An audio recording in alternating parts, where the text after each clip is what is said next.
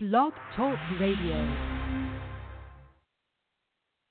The Timeless Tales of Hoodoo return with Zombie Road, a point of much concern to those who use it. Join us as we go along down this scary road here on episode 455 Timeless Tales of Hoodoo.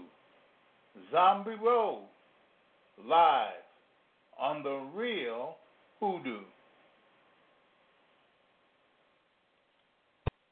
The views and opinions expressed on the following program are solely those of the participants and are not necessarily those of this broadcast facility, its management, staff, nor its sponsors. Live from Chicago, the crossroads of America, Papa Say. Papa Say is a highly acclaimed hoodoo practitioner and fourth generation seer with over 50 years' experience in the spiritual path.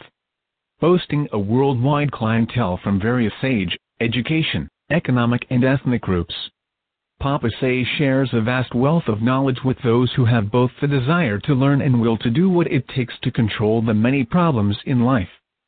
Celebrities and regular persons alike use these same things offered in these broadcasts and now experience true happiness and peace of mind that comes when your problems are finally solved. Papa Say uses the secret knowledge taught to him by his parents and ancestors along with practical knowledge from the Evo in West Africa, the Seminole in the swamps of Florida and the old hoodoo rootworkers of Louisiana. Along with his formal education in theology, anthropology and parapsychology brings holistic dimension that touches you. Spirit, mind and body. And now your host Papa Say. God bless all by Father's children, here, there, and everywhere. Bonsoir, and welcome to the only genuine, real hoodoo broadcast on the airwaves. This is your host, Monsieur Jean-Leon Devereaux, affectionately known to many as Bayou Jean, the Swamp Wizard, Papa Say, and your Hoodoo Daddy, promising to tell you the truth, the whole truth, and nothing but the truth. So help me God. Let me say that I love you and you and even you, and it makes no difference what you think of me. But it does make a difference what I think of you. I cannot allow hatred, jealousy, prejudice, religion, or greed to be a part of me. For I know and I want you to know that the real hoodoo brings light, love, and life to the world. God bless you, my family, wherever you are, whoever you are, however you are. Yes, may the Lord be good to you. May he open his arms of love to you, his arms of plenty to you, his arms of affection to you. May you be his one and only, his one and only child. Yep. May you be that now.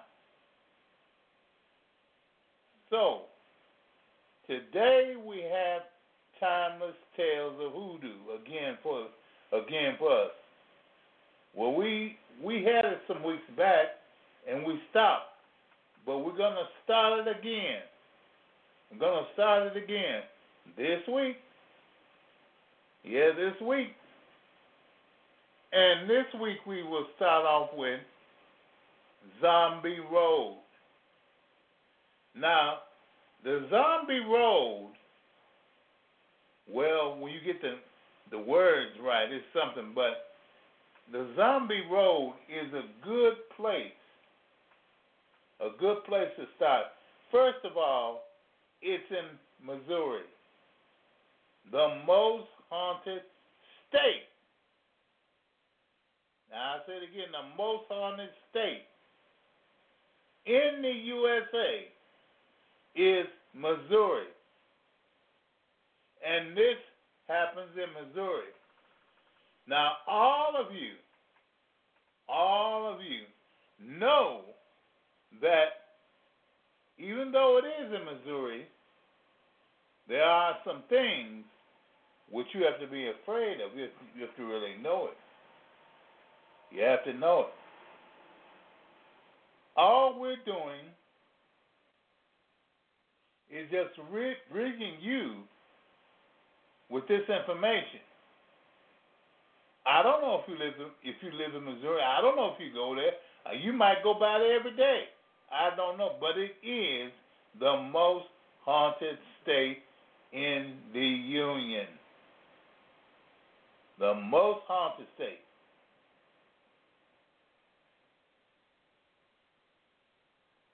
Hoodoo and by by the same token, haunted haunted things are in every town. Every town. They are. It is.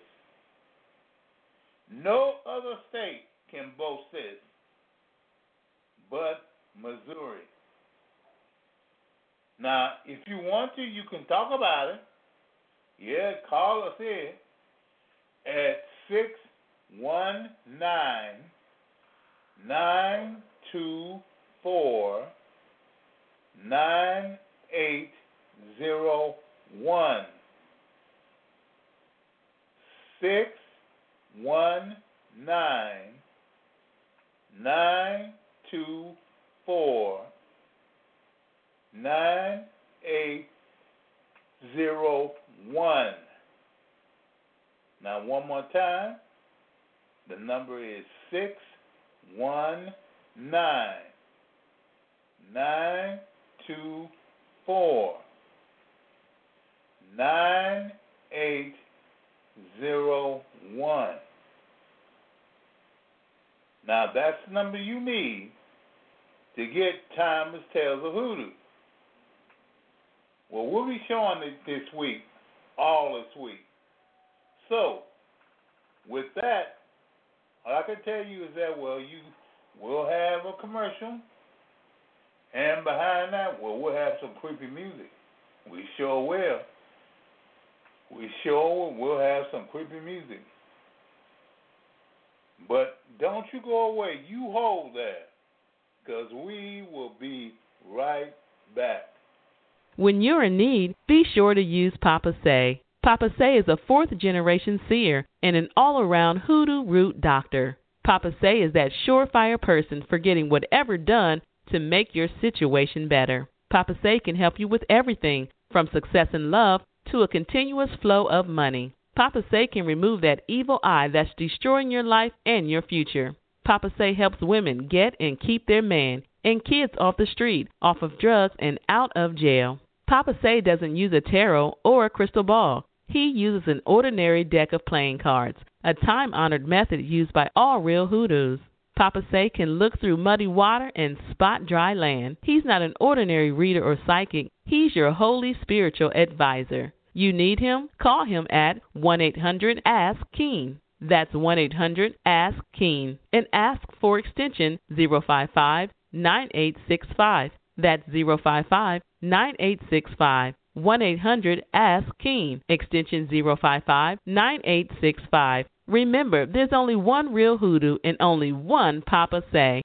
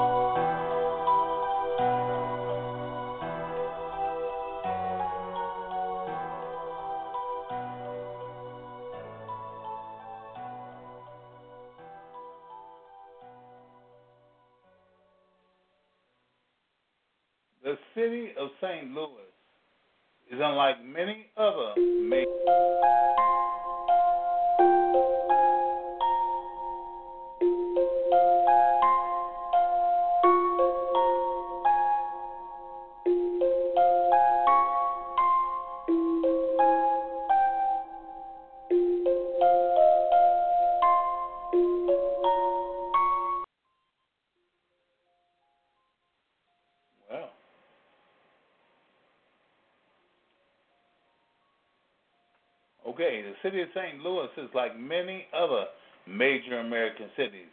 It has a large, sprawling region of suburbs and interconnected towns that make up the metropolitan city as a whole, making it an impossible place to live if you don't own an automobile. With the Mississippi River as the eastern border of St. Louis, the settlers who came here originally had nowhere to go but to the west, and the city expanded in that direction. All after the after all these years, though, and despite the amount of, of construction and development that has occurred, once you leave the western suburbs of St. Louis, you enter a rugged, wild region that is marked with rivers, forests, and caves. Traveling west on Interstate 44, and especially along the smaller highways, you soon leave the buildings and houses behind. It is here you will discover that mysteries lie. There are many tales of strange events in the area, from mysterious creatures to vanished towns, but few of them contain any supernatural elements. The same cannot be said for another area that is located nearby. If the stories are told about this forgotten stretch of roadway, we even partially true, then the place called Zombie Road may be just one of the weirdest spots in the region. The old road has been dubbed Zombie Road, a name by which it was known at least as far back as the 1950s, was once listed on maps as Lawler Ford Road and was constructed at some point in the late 1860s. The road, which was once merely gravel and dirt, was paved at some point years ago, but it is now largely impassable by automobiles. It was originally built to provide access to the Meramec and railroad tracks located along the river. In 1868, the Glencoe Marble Country Company was formed to work the limestone deposits in what is now the Rockwood Reservation, located nearby. A side track was laid from the deposits to the town of Glen, Glencoe on the road, crossing the property of James Yeatman.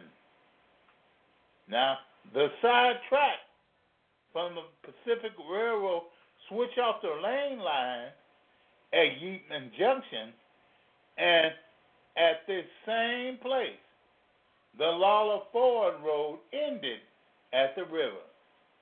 There is no record as to where the Lawler name came from, but a Ford did cross the river at this point into the land belonging to the Lewis family. At times, a boat was used to ferry people across the river here, which is undoubtedly why the road was placed at this location. As time passed, the narrow road began to be used by trucks that hauled quarry stone from rail cars and later fell into disuse. Those who recall the road when it was no more in use well, when it was more widely in use, have told me that the narrow winding lane which runs through roughly two miles of dense woods has always enveloped in a strange silence and a half light. Shadows were always long here, even on the brightest day, and it was always impossible to see past the trees and brush to what was coming around the next curve. I was told that if you were driving and met another car, one you would have, one of you would have to back up. And one of the few wide places you'd have to go to, or even the beginning of the road, in order for the other one to pass. Strangely, even those that, that talk with no interest in ghosts or the unusual all mention that Zombie Road was a spooky place. I was told that one of the strangest things about it was that it never looked the same or seemed the same length twice. Even on the return trip from a dead end point where the Stone Company property stated at times, well, at where the, where the Stone Company property started, at times, one person told me we had the claustrophobic, we had a claustrophobic feeling that it would never end, and that we would drive on forever into deeper darkness and silence. Thanks to its secluded area and the fact that it fell into, dis- into disrepair and was abandoned, abandoned, the Lawler Road gained a reputation in the 1950s as a local hangout for area teenagers to have their parties, drink beer, and as a lover's lane as well. Located in Wildwood, which was formerly El- Ellisville and Glencoe, the road can be reached by making Manchester Road out west of the city to Old State Road south by turning down Ridge Road to the Ridge Meadows Elementary School. Curiosity seekers could find the road just to the left of the school. For years it was marked with a sign, but has since disappeared. Only a chain gate marks the entrance today. The road saw quite a lot of traffic in the early years of its popularity and occasionally still sees a traveler to today. Most who come here now through the though not looking for a party. Instead, they come looking for the unexplained. As so many locations of this type do, Lawler Ford Road gained a reputation for being haunted. Numerous legends and stories sprung up about the place, from the typical tales of murder boyfriends and killers with hooks for hands to more specific tales of a local killer who was dubbed the zombie. He was said to live in an old, dilapidated shack by the river and would attack young lovers who came here looking for someplace quiet and out of the way. As time passed, the story of this madman were told and retold and retold, and eventually the name Lawler Ford Road was largely forgotten. It was replaced with Zombie Road, by which it is still known today.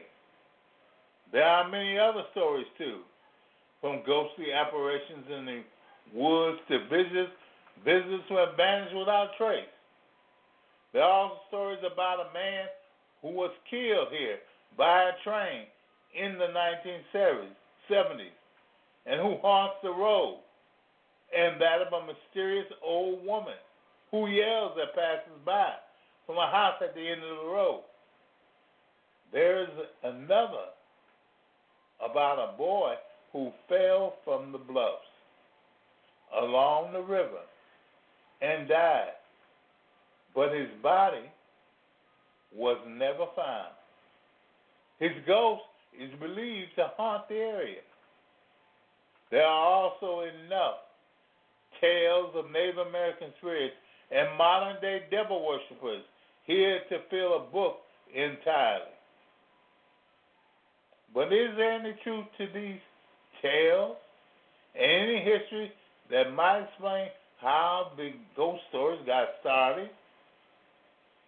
Believe it or not, there must be just a kernel of truth in the legends of Zombie Road and real life paranormal experience taking place there too.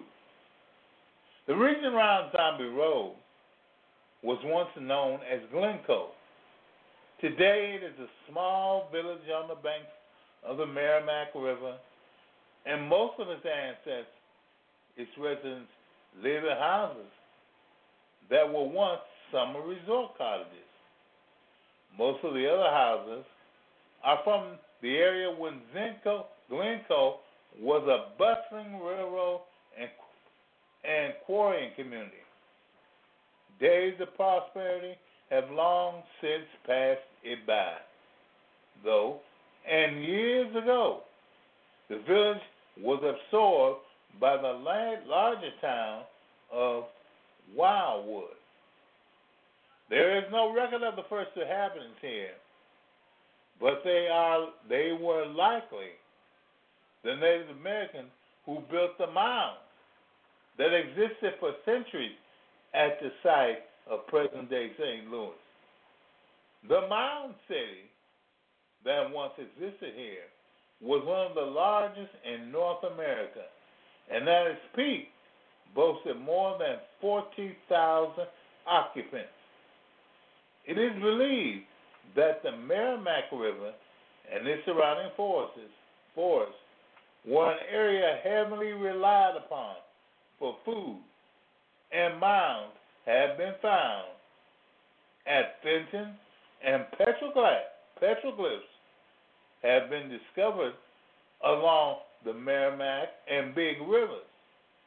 It is also believed that the area around Glencoe because of the game and fresh water was a stopping point for the Indians as they made their way to the flint quarries in Jefferson County.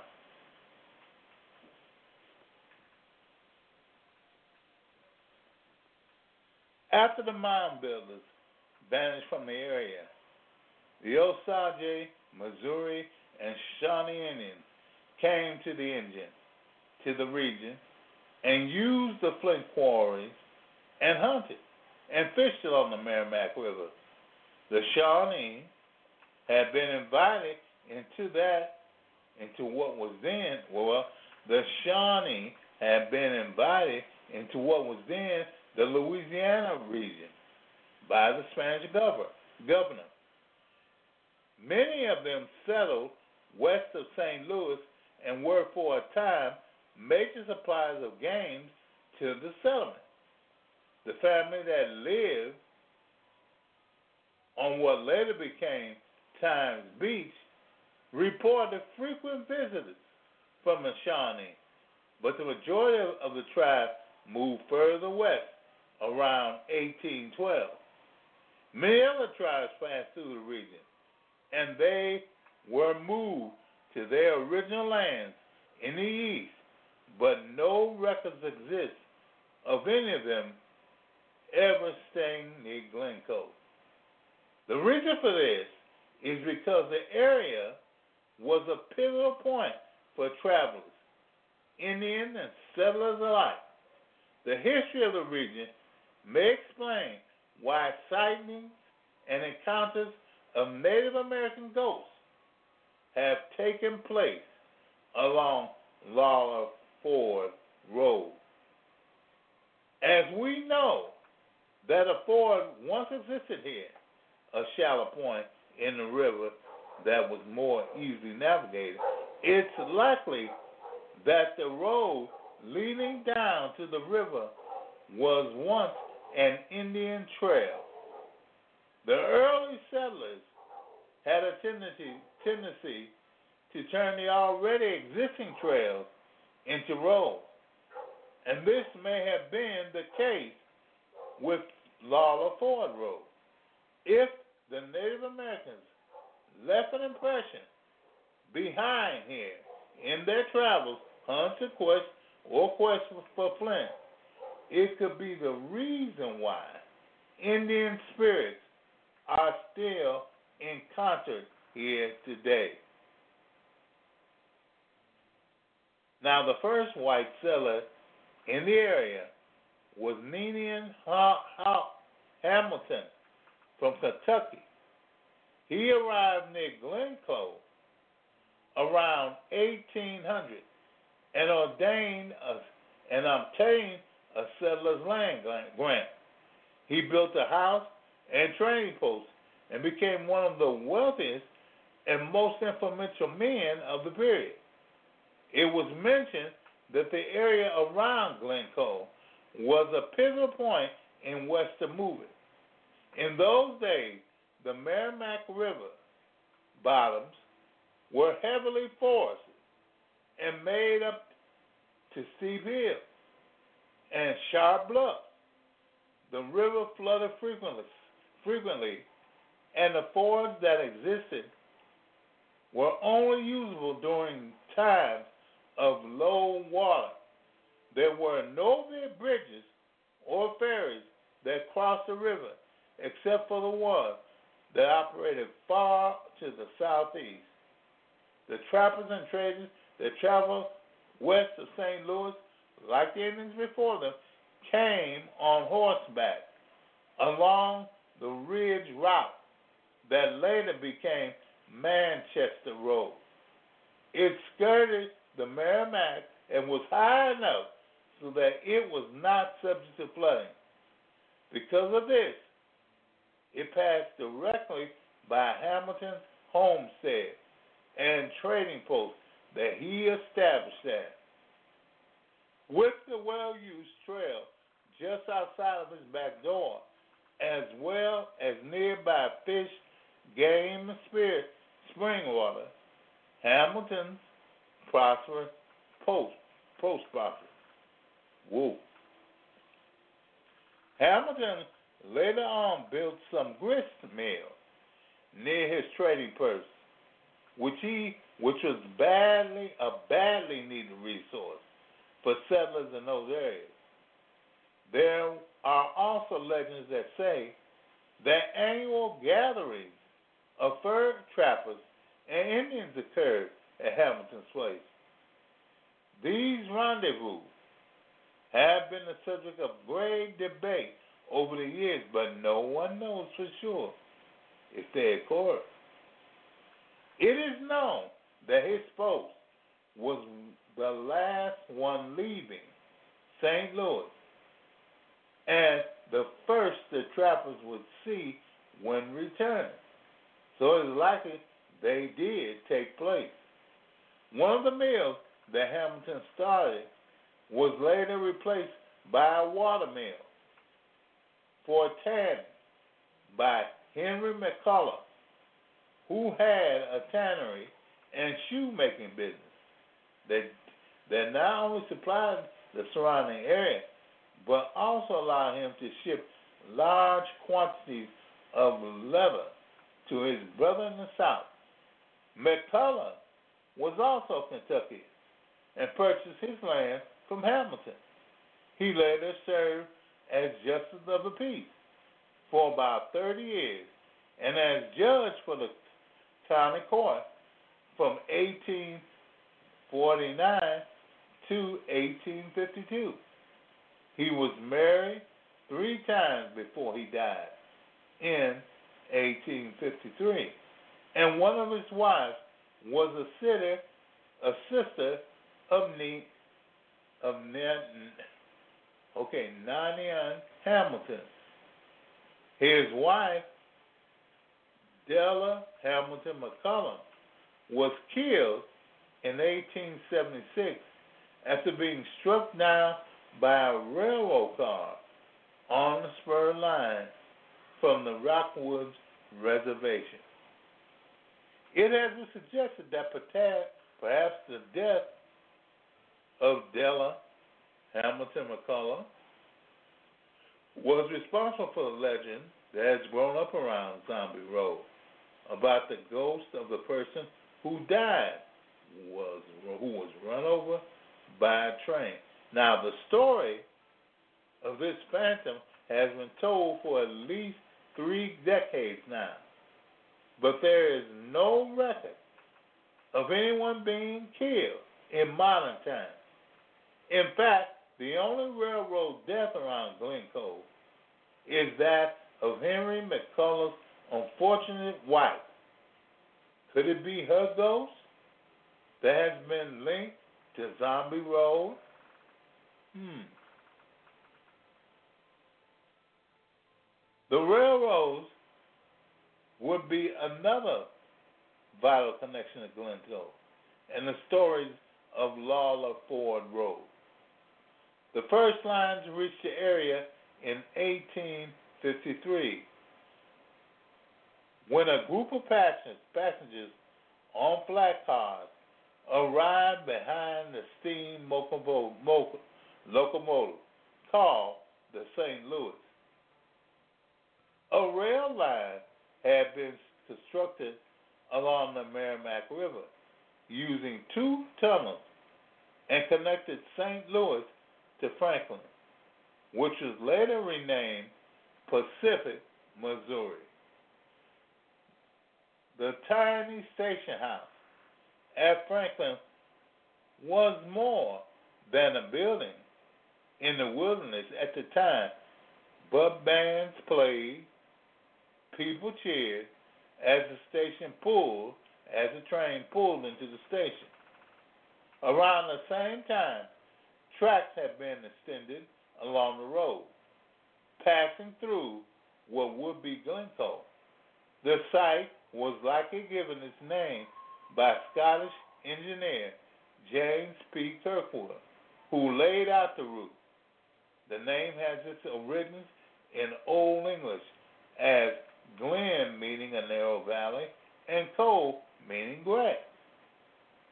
Only a few remnants of the original railroad can be found today.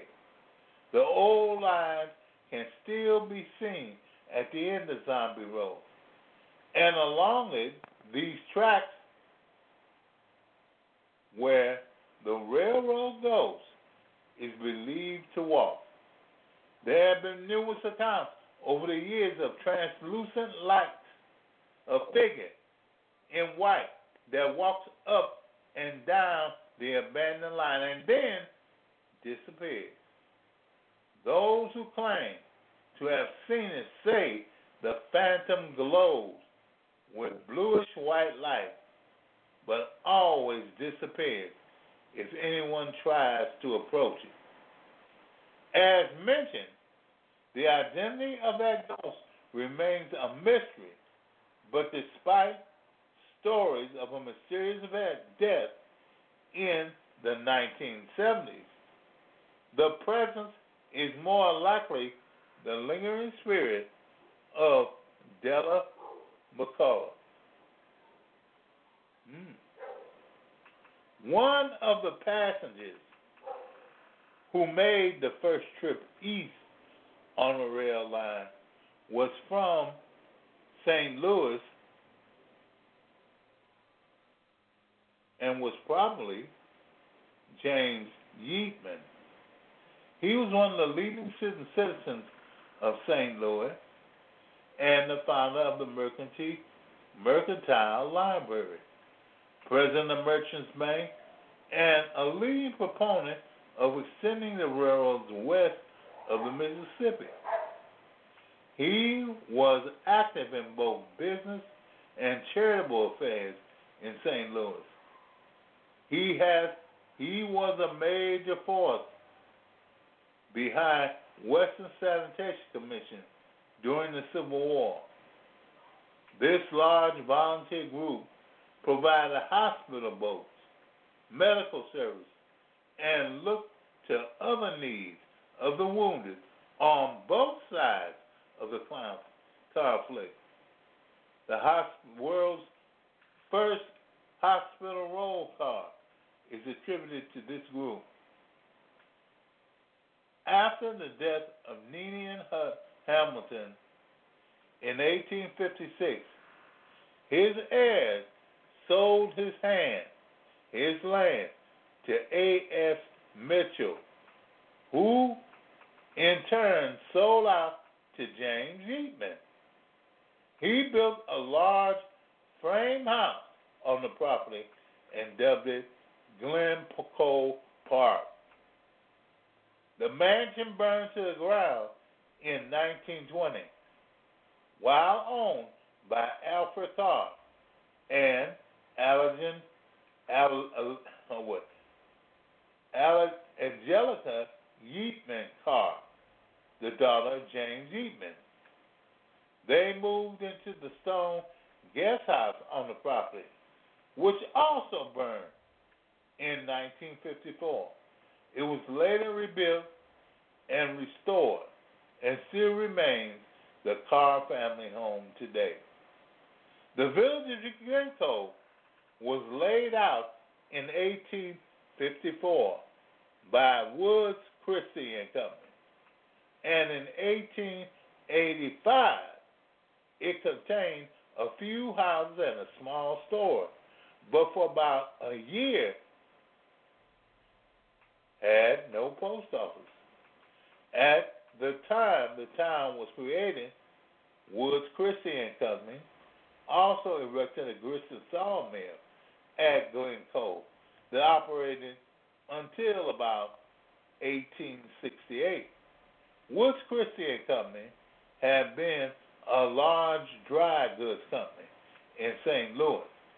There is a family tradition in the Christie family that land was traded for goods and materials by early settlers.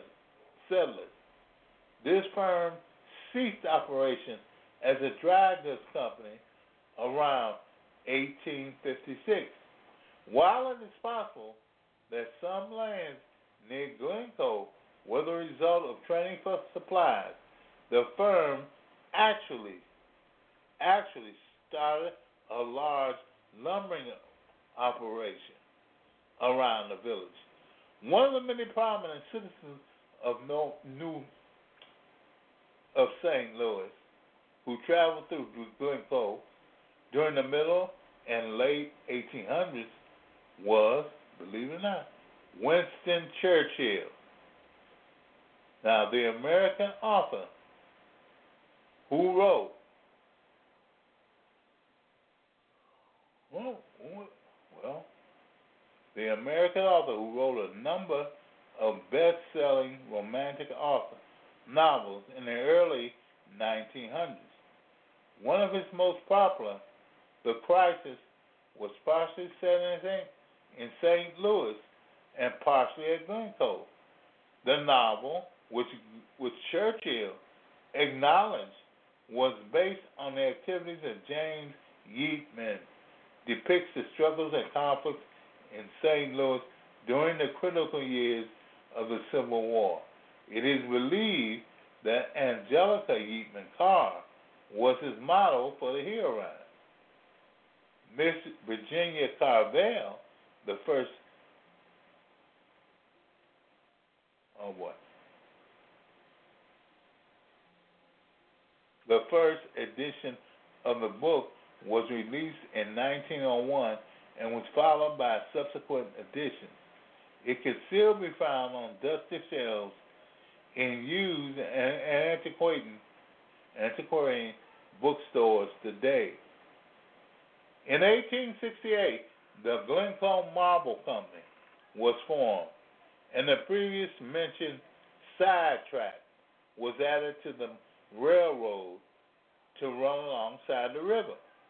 The tracks ran past where the Glen Ford Road ended, and it's likely that wagons were used to haul quarry stone up the road. Before this, before this, the road was likely nothing more than an Indian trail, although it did not see other traffic in the 1860s, and perhaps even death. During the Civil War, the city of St. Louis found itself in the predicament of being loyal to the Union in a state that was predominantly dedicated to the Confederates. But for this reason, men who were part of what was called the Home Guard were picked along the roads and trails leading to the city with instructions to turn back South Southern sympathizers by any means necessary.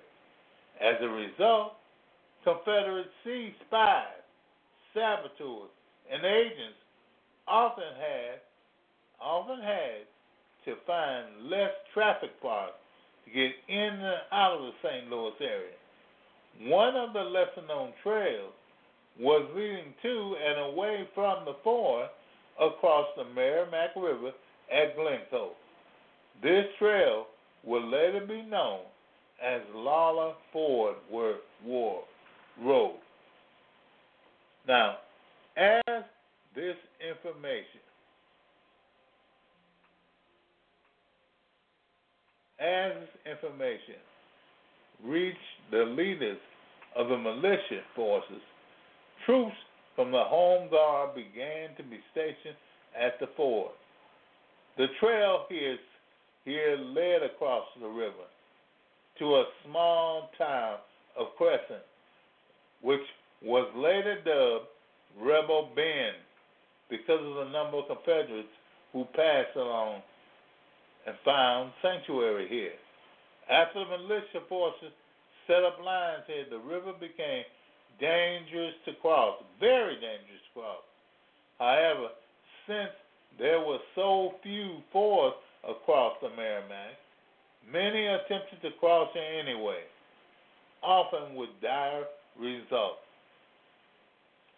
According to the stories, the number of men who died here in short battles with the Home Guard could this about to explain some of the hauntings that now occur along Zombie Road.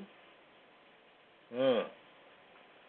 Many of the people I've talked to about strange happenings here speak of unsettling feelings and the sensation of being watched.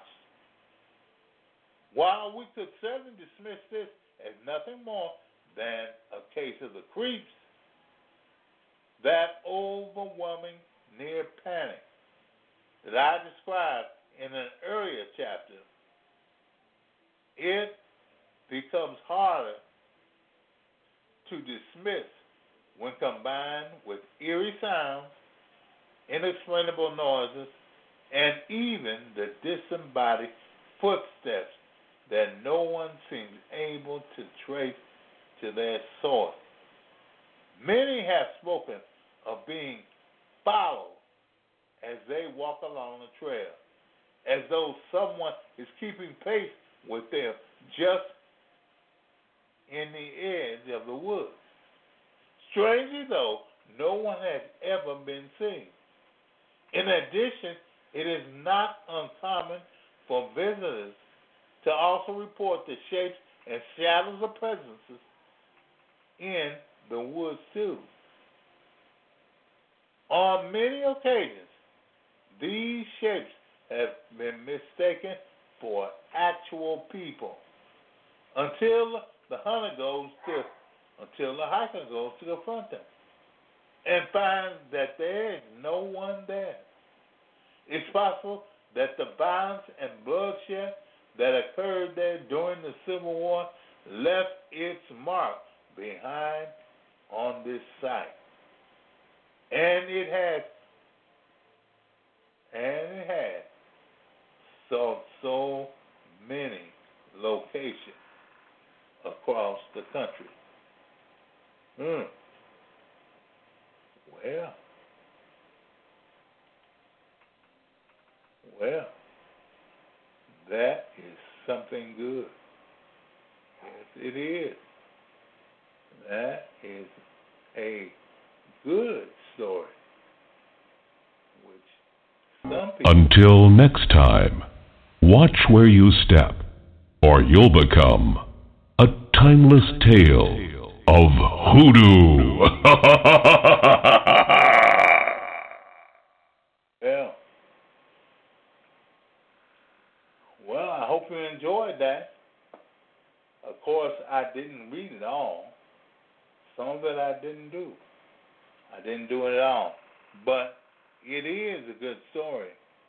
It is a good story. It is a story which most people don't really know. Well, if you want to hear it again, just go to Libsyn or Stitcher or iHeartRadio or Buzzsprout and click it on that.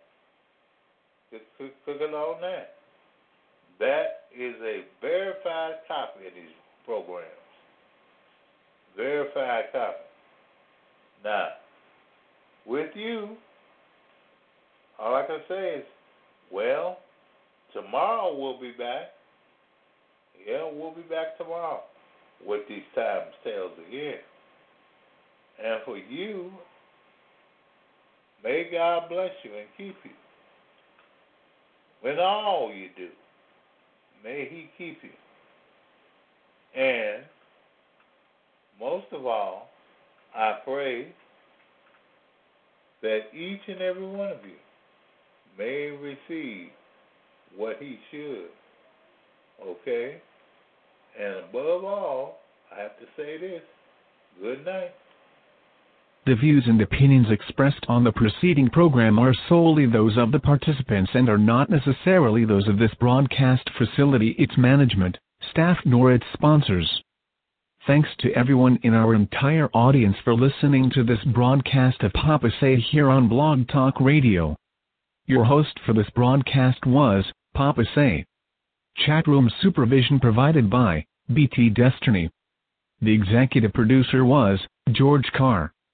The broadcast director was James Best. On air announcers were Myron Bast and Dorothy Knight. On air announcer for Spanish was Diego Montoya. On air announcer for French was Michel LeBlanc. Telephone screening provided by Nicole Lofton. Music recording and engineering provided by JT's Cop Database Engineering. The music heard on this program is under license by ASCAP and BMI. On-air engineering and recording for post-program archive provided by Blog Talk Radio, a corporation licensed by the state of New York with corporate offices in New Jersey. A recording of this and other broadcasts can be downloaded at www.blogtalkradio.com slash papasay. This program has been brought to you by Big Gator Productions which is solely responsible for its content. Remember to tune in next week at the same time for Papa Say here on Blog Talk Radio.